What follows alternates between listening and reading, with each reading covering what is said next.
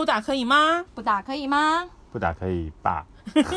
哎，大家好，我们是不打小孩可以的妈妈爸爸，今天又跟大家见面了。我是西鱼，我是金颂。Hello，我是 Zack。哎，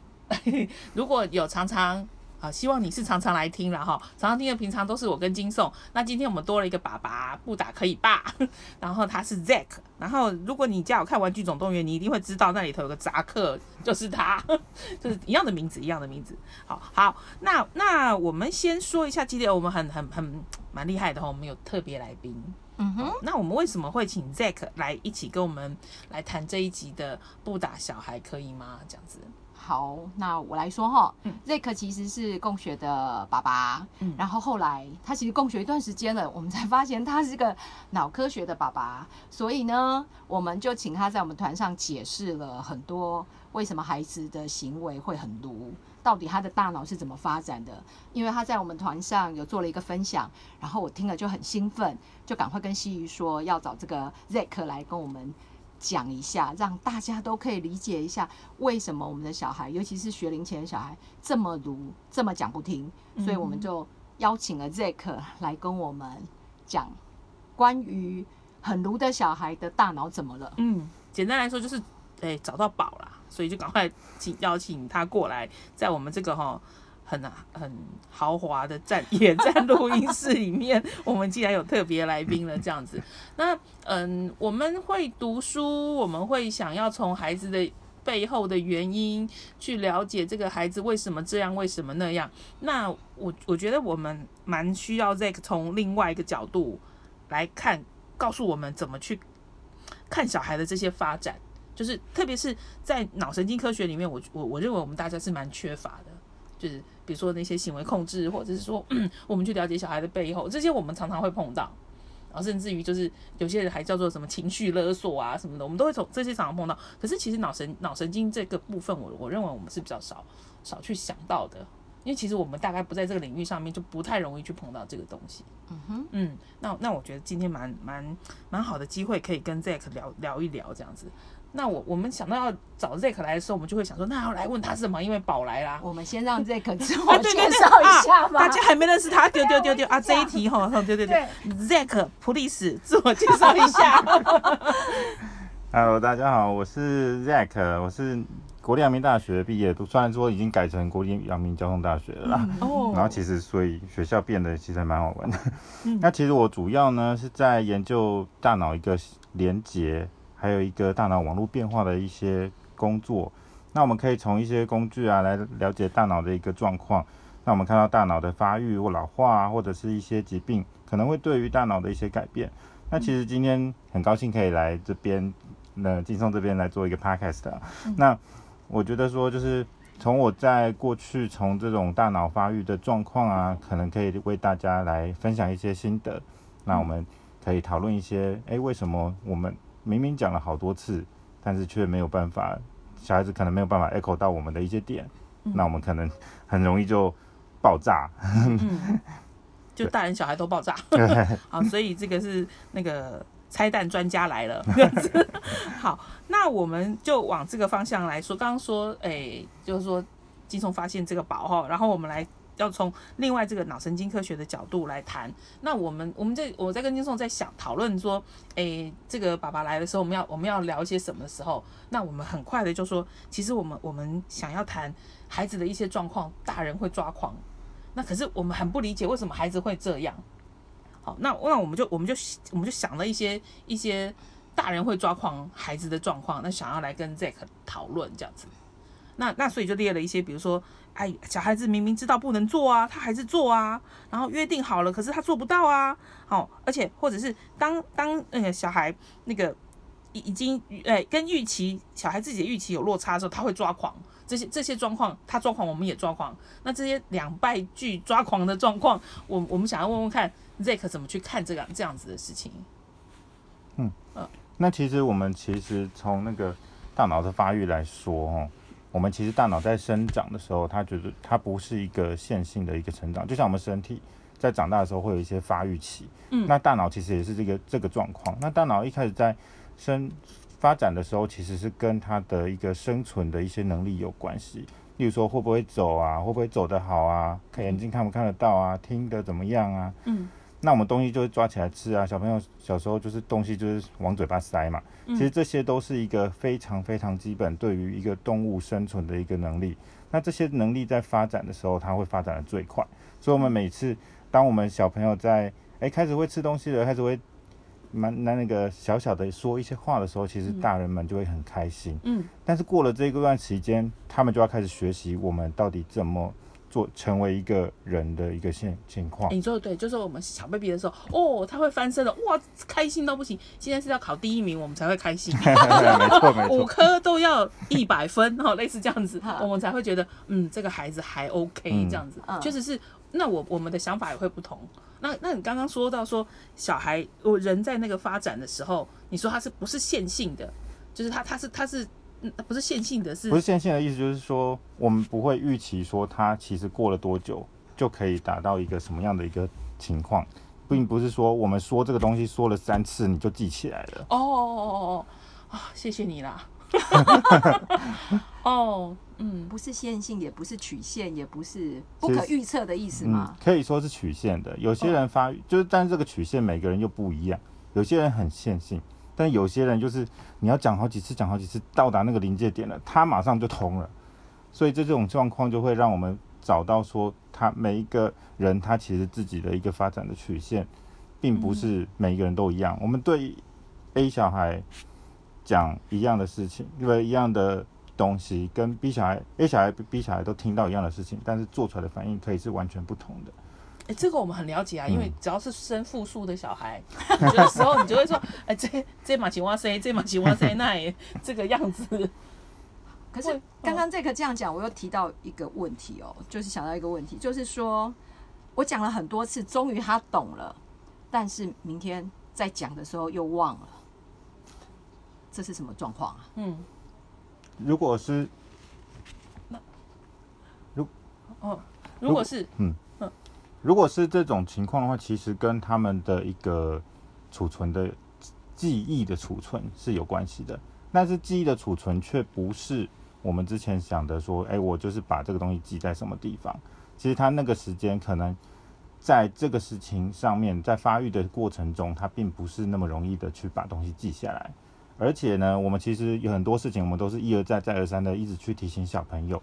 去寻找说对，比如说小朋友的一些规律。睡觉之前你把东西收好，明天早上就不会那么慌张。每天早上都还是很慌张，就是而且到青少年还是啊，又不是过了学龄，对，其实后就没问题。其实五十岁的时候也是。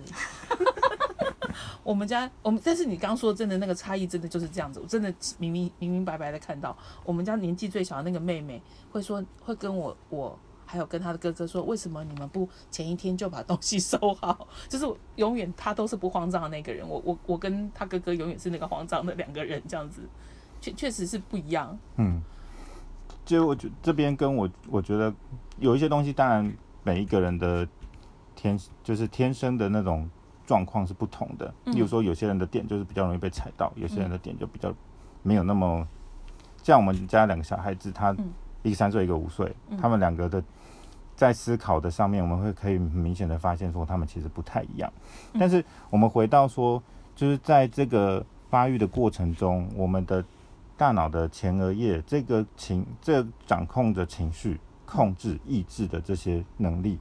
其实是我们在发育中是最缓慢的。哦那我刚刚提到，就是我们会先长好我们需要动手动脚的这些功能，嗯，能够去控制眼睛眨啊，或者是说头会不会转啊，嗯走路的平衡度，嗯这些其实都是我们在发育中发育的最优先的一些部分。嗯但对于怎么去说，哎、其实我要学习说哪些东西可以做，哪些东西不能做，这都是我们后后来在学习成为人的一个过程中，慢慢来成长的一个部分。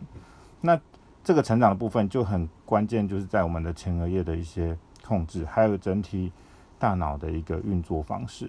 因为成为什么这么说呢？因为我们大脑在学习新的东西的时候，是一个就是一个混沌的一个状态。那我们学习这个新的东西的时候，我们可能会例如说弹钢琴好了，我们大概知道手指到底要怎么运动，嗯，但是请你你请一个比较嗯四五十岁的人突然来弹这个钢琴，他会一团乱，他根本就不知道手要怎么动。我明明要动中指，但是大拇指却动了，很容易产生这种情况。对呀、对呀、所以在小朋友的状状况也是这样子，就是他会遇到一个混沌状态，并不知道什么样的一个现象。当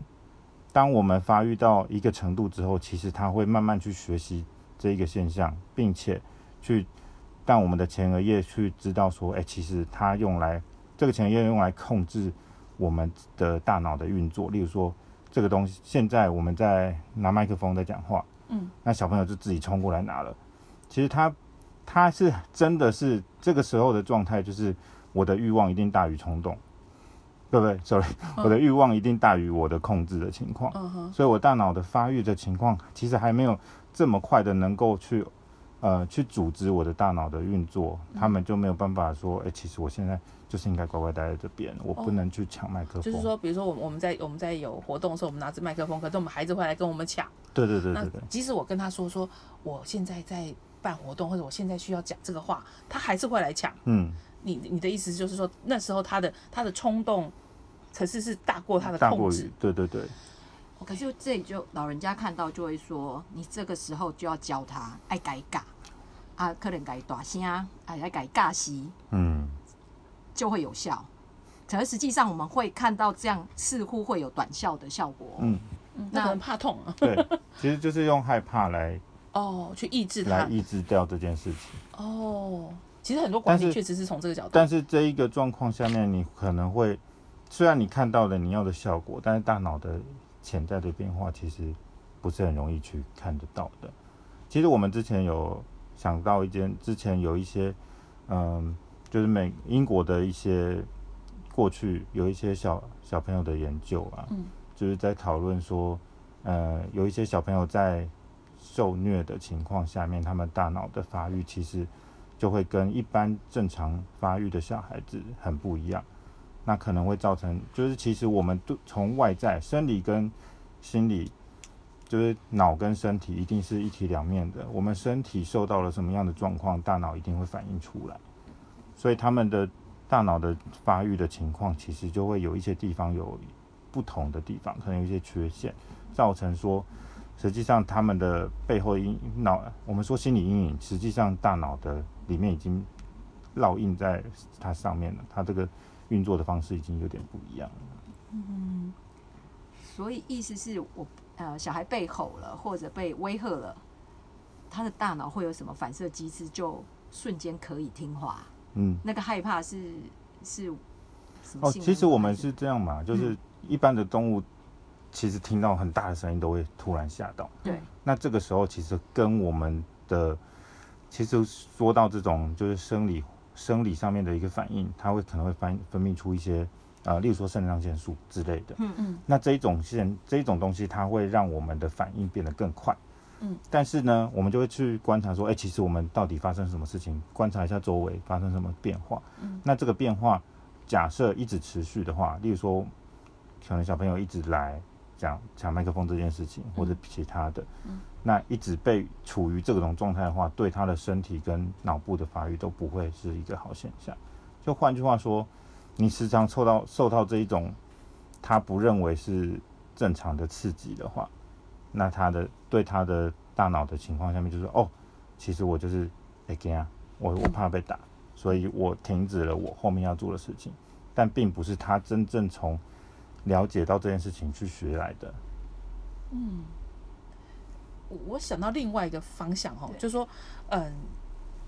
一个是说我怕他，我怕他，哎、我怕他受虐。你刚刚说受虐会伤害大脑，嗯好，那那所以另外甩到另外一边的话，就会是。呃，我什么都不要限制他，我什么都不要，我呵护着他，然后我我就是一直一直给他叫做我我一直给他爱，不然他的大脑会会会受伤。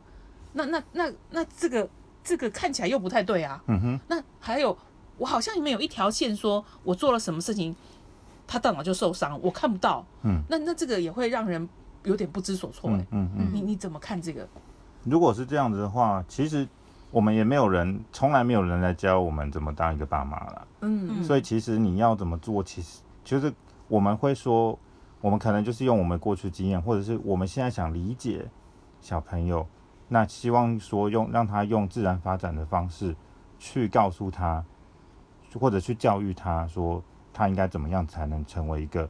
我们一个比较 well qualified，就是说比较合格的一个成为人的一个状况。但是我们如果你刚刚说到就是完全放任的话，那他还是一他可能还是一团乱，对不对？嗯，就我们说我们学习的时候是一团乱，那嗯我们不学习的时候，他就是也是一个就是他这种状态。嗯，所以我们希望我们其实大人的心中应该都会希望小朋友有一些进步。嗯。那这些进步到底要怎么给予，才其实才是一个方式。嗯，例如说，呃，我小有些有些爸妈很注重成绩，嗯。就一直逼着小朋友就盯在他旁边念书，但是他可能念得很痛苦，但是念不好，嗯。或者是说好没关系，我就放你自己去，然后你你可以你能不能自己去进步这样子？那这种方式两种方式嘛，一种就是逼的，一种就是让他自己去学，他可能可以自己找到某些方法，也或者他对于什么东西就是没有兴趣，就是不学。好，嗯那这样就问题就来了，问题就在于说，我们大大人怎么样才是觉得说，哎、哪一些东西是我们 care 的，哪一些东西不 care？其实我们可以看很多国外的那种教育方式，其实都 不会是成绩嘛，就台湾、亚洲这边最多就是关于成绩的东西，但是国外的教育方式比较比较没有嘛，对不对？嗯所以 其实我觉得还是属于说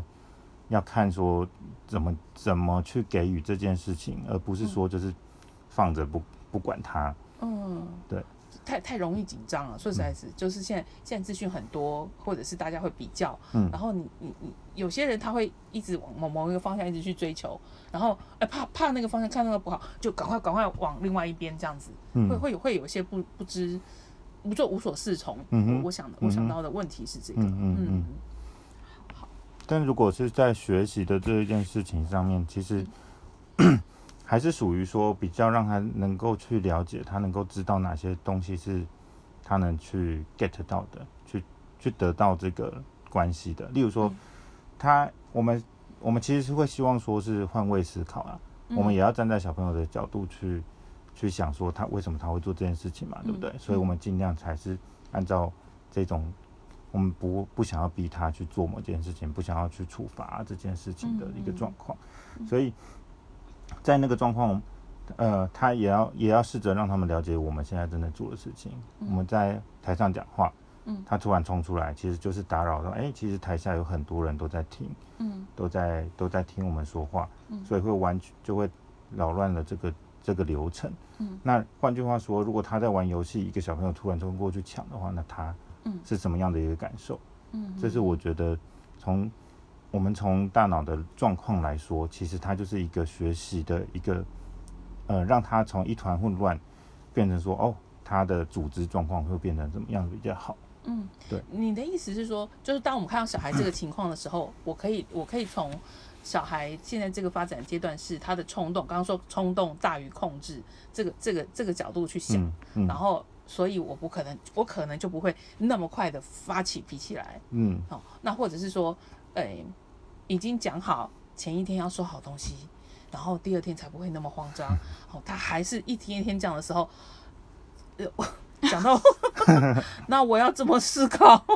其实我觉得这还是必须透过观察啦。例如嗯说，我们呃之前有一些就是在讨论，我们因为会观察那个行为嘛，嗯。那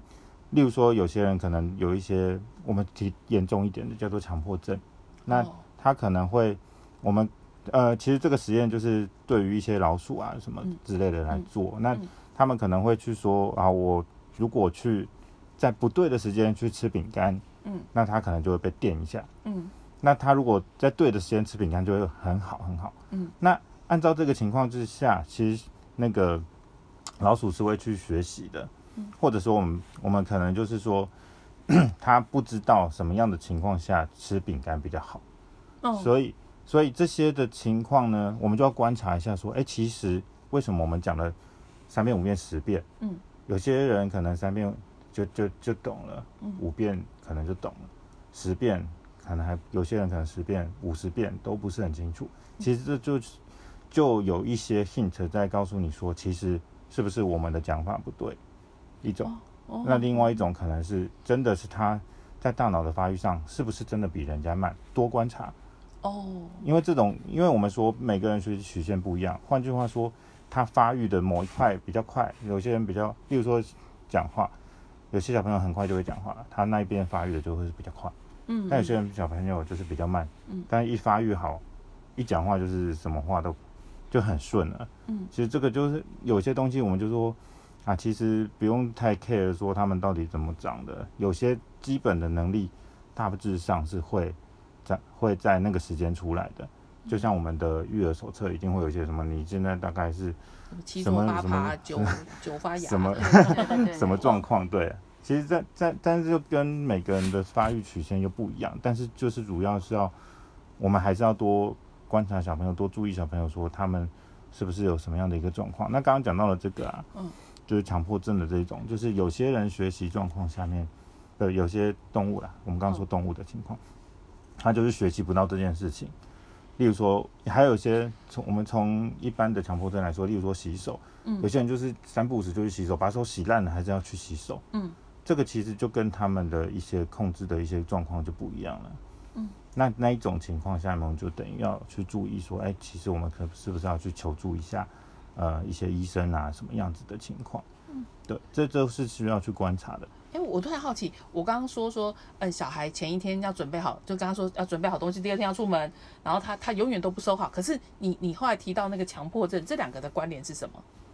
嗯，其实你刚刚说的那个、嗯有没有收好这件事情哈，嗯，其实是应该是说我们希望是不是变成是我们希望他要收好，那但是是啦，对啊，我们是啊，不然会迟到啊，或者是不然会来不及啊，这常常是来不及，或者是会丢东西会漏掉啊，对啊，嗯。嗯。就是我们其实到我们到现在长就是比较大的情况下面，有有很多社会工作的这种情况下，我们可能会很注意这种时间上面的东西啦。嗯，但是对小朋友来说，刚刚是不是有提到的这种？让他迟到了，被被祭祭奠了，还是怎么样再说？或者火车跑了这样子对，对对对，然后就自己再想办法。自己在走，对了，我对对对应该说他们可能会着重在什么事件上对，面我？不是，我只是我知道那些自然的后果，我只是好奇那时候他大脑的运作是怎么回事，这样子。哦，其实这跟我们会 focus 在某个事情上面，其实就是会陷入某件事情上面，意思是一样的嘛。哦，你你再多说一点。应该是 priority 放得很后面吧？哦对吧？嗯，所以哦像你家那状况，可能他就一直想看书嘛，看他哦自己要的课外书，玩嗯他想玩的，其他的对他来讲是次次次次重要，嗯就很难进入大脑运作先处理的模式啊。嗯。是这其实这跟我们的学习状况也是一样的。嗯。嗯对啊，就是我们的我们要怎么样学习，是知道说先后顺序是什么，要做的事情的先后顺序是什么。没错，对啊，像暑假啊、寒假在陪小孩复习功课嘛，嗯但是他的先后顺序就是整理家里，永远为优先。然后家里真的永远都很好整理，对，很有很多事情要做就是。他可以自主学习断舍对，就是就我们开始要，以前我们开始要用默念书的时候，第一件事情先整理书桌啊，两个小时又过去了。其实是不想读书才做那事啊。没错，没错。那刚说那些，比如说，比如说我们，我们，我们，我们，我们还回头再想到说，大人为什么会抓狂啊？有时候看着小孩，那些小小孩，就是你会很疑惑他，他已经累了，那他就去睡嘛。好、他不睡这边发脾气，也是同样的同构的那些这样的想法嘛。呃，应该说从我们刚我们回从刚刚接下来这件事情，其实他就是 priority 放错。哦，其实他就是优先顺序没有玩。小孩。没有哦哦哦哦，玩玩这件事情他放在前面，尤其是当我们他在玩，例如说有些我们通常有时候很常很常遇到的状况就是，他时间已经到了，我们要叫小朋友说，哎、我们要离开喽，整个大抓狂，嗯嗯嗯，明明十五分钟前已经跟你讲好了，这样子对吧？对，所以这样子的话就变成说，其实他就是把这件他正在专注的事情，他离不开嘛，对不对？嗯因为他不知道他我们应该要跳脱那个注跳脱那个玩的一个情况，差不多时间到了，嗯。该该该回家了，该休息了，嗯。他不清楚，嗯。然后再加上他累的时候，嗯。我们的什么东西最最就是我们他累的，就是在累的时候，其实我们就连大人都很容易很容易发脾气，嗯。这就是因为累的时候，我们没有办法去，我们的那个思绪已经是一个情况，这种情况已经已经变得没有办法正常的工作了。也是因为脑脑部这边也是因为，就是我们说的那个前额叶的部分啊，嗯前额叶的右就是外侧的部分，其实它有一个很重要的一个控制的区域，在这个控制区域，实际上我们的生理是会带走它的，因为我们要抑制要学习这件事情，其实都要花很长的一段时间。啊那当我们身体累的时候，我们其实会有，其实我们大脑在工作会产生很多废物，这应该二氧化碳的意思啊。呃可以这么说。就是我们，就是我们运动的时候，其实我们会流汗嘛，然后身体会酸嘛。对，那大脑我们在想事情的时候，其实大脑就是在做运动，嗯所以我们说大脑运动啊，可能要就是练习一些什么。什么一些大脑学习的东西，在学习的时候，你有没有发现会特别容易肚子饿？对呀、对，所以，我以为只是因为我很爱吃而已，不是的，是真的很 所以其实，在我们累的时候，这些废物累积很多的情况下面，它并不是能够正常工作的。对。那那很累的时候，他们的脾气最容易的就是发脾气，哦，因为因为你说呃呃前额叶的那个那个那个那个功能，就是前额叶其实很小，呵呵，但是它它在那个应该说控制的这一段的一个小区块哦，嗯它其实要管很多地方，比如说我们要不要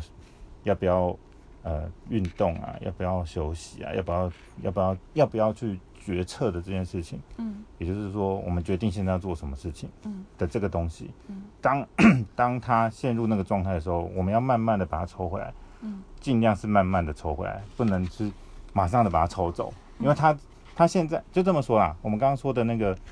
我们学习的时候，大脑的运作是一个有逻辑的，我们说它的形状是很漂亮的，嗯对，但我们在还没还学不会这件事情的时候是一团乱。那学好就是后就是那个工作状态，例如说齿轮都摆好好的，但是 我们当当他们正在玩某件事情的时候，这个齿轮摆得很好。嗯我们现在要把它抽走的时候，这个齿轮会突然的变成另外一个情况，嗯变成另外一个情况，对他们来说就是他们能不能接受了。嗯，能不能接受的情况下面，如果我们像是我们小朋友没有睡午觉，下午哎。要去上课，这个哦，那这边雕，对啊，那这种情况下面，就是说，我们的大脑累的时候，嗯。他要去接受这个变化很难，哦，所以就变成说没有办法去去睡觉，或者是说我们现在马上叫他去做，他他感受不到这个情况。很真的会容易发脾气，是那个呃，哎，这样讲，我们大家心，各位听众朋友有没有感觉心里放下来就了解了哈？嗯，哦，其实我们自己也会，是。可是这样讲，我想到一个例子，一个团员分享的例子，因为他是两养两个男孩嘛，一个三岁，现在五岁，他们就是早起，然后就是玩玩玩玩玩。他说玩到快天，就是四五点，就是太阳快落了，然后跟他们说，他们就很能照着那个就是哦。对，嗯。但是发发生一件事，有一次他们回中部那个外婆家那边，去了那边的类似儿童馆，但是那儿童馆中午就是有休息一小时，嗯，然后他也都照原来的程序预告他，但是小孩完全没有办法接受，就在那边大失控。他从来那个孩子从来没有这样，所以那个妈妈跟我分享的时候，她有一个推想，就是在那个自然的运作里面，现在就不是他要休息的时间。嗯，然后他就真的很能，他们家小孩就真的就很早睡，大概八点就睡，就四五点就累。共学他们也不会星光帮，因为小孩就在那个规则里面。嗯可是他说，如果尤其是在那种室内空间玩的时候，失去了那个东西，孩子那个东西好像就会乱掉。这个是、可是照理来说，一点多或者中午十二点的时候，他大脑他那个他以前都不会累嘛，他可以玩到四点。嗯，对那那他十二点的时候应该还没有累，所以他那个额叶还是可以运作，可是他仍然抓狂啊。嗯，那就是说他的那个没有，应该说这样的话就要看小朋友的怎么接受的这件事情。嗯，但是我们刚刚提到的是，他如果很累的情况下面，比较容比较难去沟通。嗯对不对？嗯但是如果回到刚刚那件事情的话，那就是另外一件事情啦，因为哦他平常的学习就是、中午没有在就是中午没有在休息的，哦。对，它有一个，你说它有个回路嘛，还是什么？那怎对么讲？那嗯但是这件事情，假设我们比可能比较容易遇到，例如说，呃，因为小可能还没有上幼稚园，幼稚园已经中午会休息这件事情。对。如果要让他慢慢接受的话，那这一段，如果假设这样子去上学的话，其实这一段时间是会对于幼稚园的那一段时间会有一个磨合期的，他一定需要去学习说，他在这中间的时间是要休息的。嗯，但对他来说，过去的密模式就是这样。对那我们要接受，怎么接受？实际上就是按照先按照我们刚刚说的，我们就是变成说他要去变成说这一个中间休中午休息的时间是他要去学习的一个新的模式了。那这对于刚这对于抓狂这件事情，并不是一个，并不是刚刚讲的那哦，种状况。那个那个那个状况了。所以哦所以说，如果是要去学习中午休息的话，变成说是从他原本想象的情况变成是另外一个状况，有点像是我们玩的新的玩具坏掉了，他有没有办法接受嗯这种现象？哦，对嗯嗯原来是这样哦。就是情境题、意外题，就是嗯就是对意外的，呃，不在预期不下在预期的之，嗯，的反反射能力嘛。对嗯嗯，，OK，对，这个这个对孩子来说，或者是其实任何人，有时候有时候人到人到大了也是没有办法。其实都会啦。我我也有一嗯个朋友是没有办法接受这样的改变其。实是我觉得现在的状况就是说，诶、小孩子看到的他们的世界跟我们大人看到的世界绝对是不一样的嘛。嗯例如说，他就是看到爸爸妈妈，然后家里怎么样，他拥有的东西。嗯那大人看到的东西一定是更广一点，毕竟会要跟人互动啊，然后会有一些，例如说利益上面的一些东西都要去做决策的。对所以大人看到的利益很大，不是很小。对小孩，我们大人看到小孩朋友的那些执着的点，都觉得那这是干嘛冲 啊，就是，哎呦，对呀、那个那个石头一定要是那一颗石头，那 啊对对对在大海里面我怎么找啊？一定要那一颗啊？为什么要执着这个东西？我会会这样想哈，嗯，嗯，其实我们学大虽然会觉得很人可爱。都，是在学习怎么放下啦。我们小小朋小大人在学习的哦，时候，大人在学习，就就是每一一直学个每一个阶段学的都是在嗯放下，对不对？例如说，哦，哦，国中国中朋友国中的朋友送的那种新的东西，不不不，那种纪念的东西是，哎，整理到家里的时候，还是不得不把它丢掉。对对对，是说那个当时非常非常执着，或、嗯或者啊，以前我还记得小孩会留那个简讯，手机的简讯，嗯嗯一定要全部把它留下来，朋友之间互相转的简讯，一通一块五 那种，那个简讯一定要留下来。可是你哦。哎，我觉得这个话太好了，就是我们在成长的过程当中一直在学的是放下，嗯，小孩还没有办法，所以他他会什么都想要要，而且什么都觉得很很执着跟很珍贵。哎呀，就是 难怪会有那些执着。嗯，嗯，啊，太有意思了。好，我们今天时间差不多，可是我想要复习一下，我觉得我今天这一小段嗯。有一个重点，刚刚讲的那个放下的重点，嗯。还有一个是我们的大脑是混乱的，嗯，所以小孩在学习的过程，其实就是在把它建构的比较漂亮。嗯，可是那是需要时间的。对。但是嗯。我们如果没有让它慢慢的所谓的建构，就是急放的话，它还是会一片混乱，对他的大脑发展也是不好的，嗯，对吧？嗯嗯嗯，所以就是就是我们要慢慢让那个大脑变漂亮，变比较好的 work。嗯其实还是要循序渐进的去跟孩子沟通，意思是这样。啦，嗯所以哈，哈，那给他一个方向啦，给他就是但是不要告诉他怎么做。所以跟 PET 一样，就是给他一个方向。不要 不要抓狂啦，不必要抓狂了哈，安尼大家够免之啊。对对对好好，好，那今天我们先到这里，然后非常谢谢 Zack，谢谢瑞克，谢谢谢谢谢谢，好，那拜拜。拜拜。谢谢，拜拜。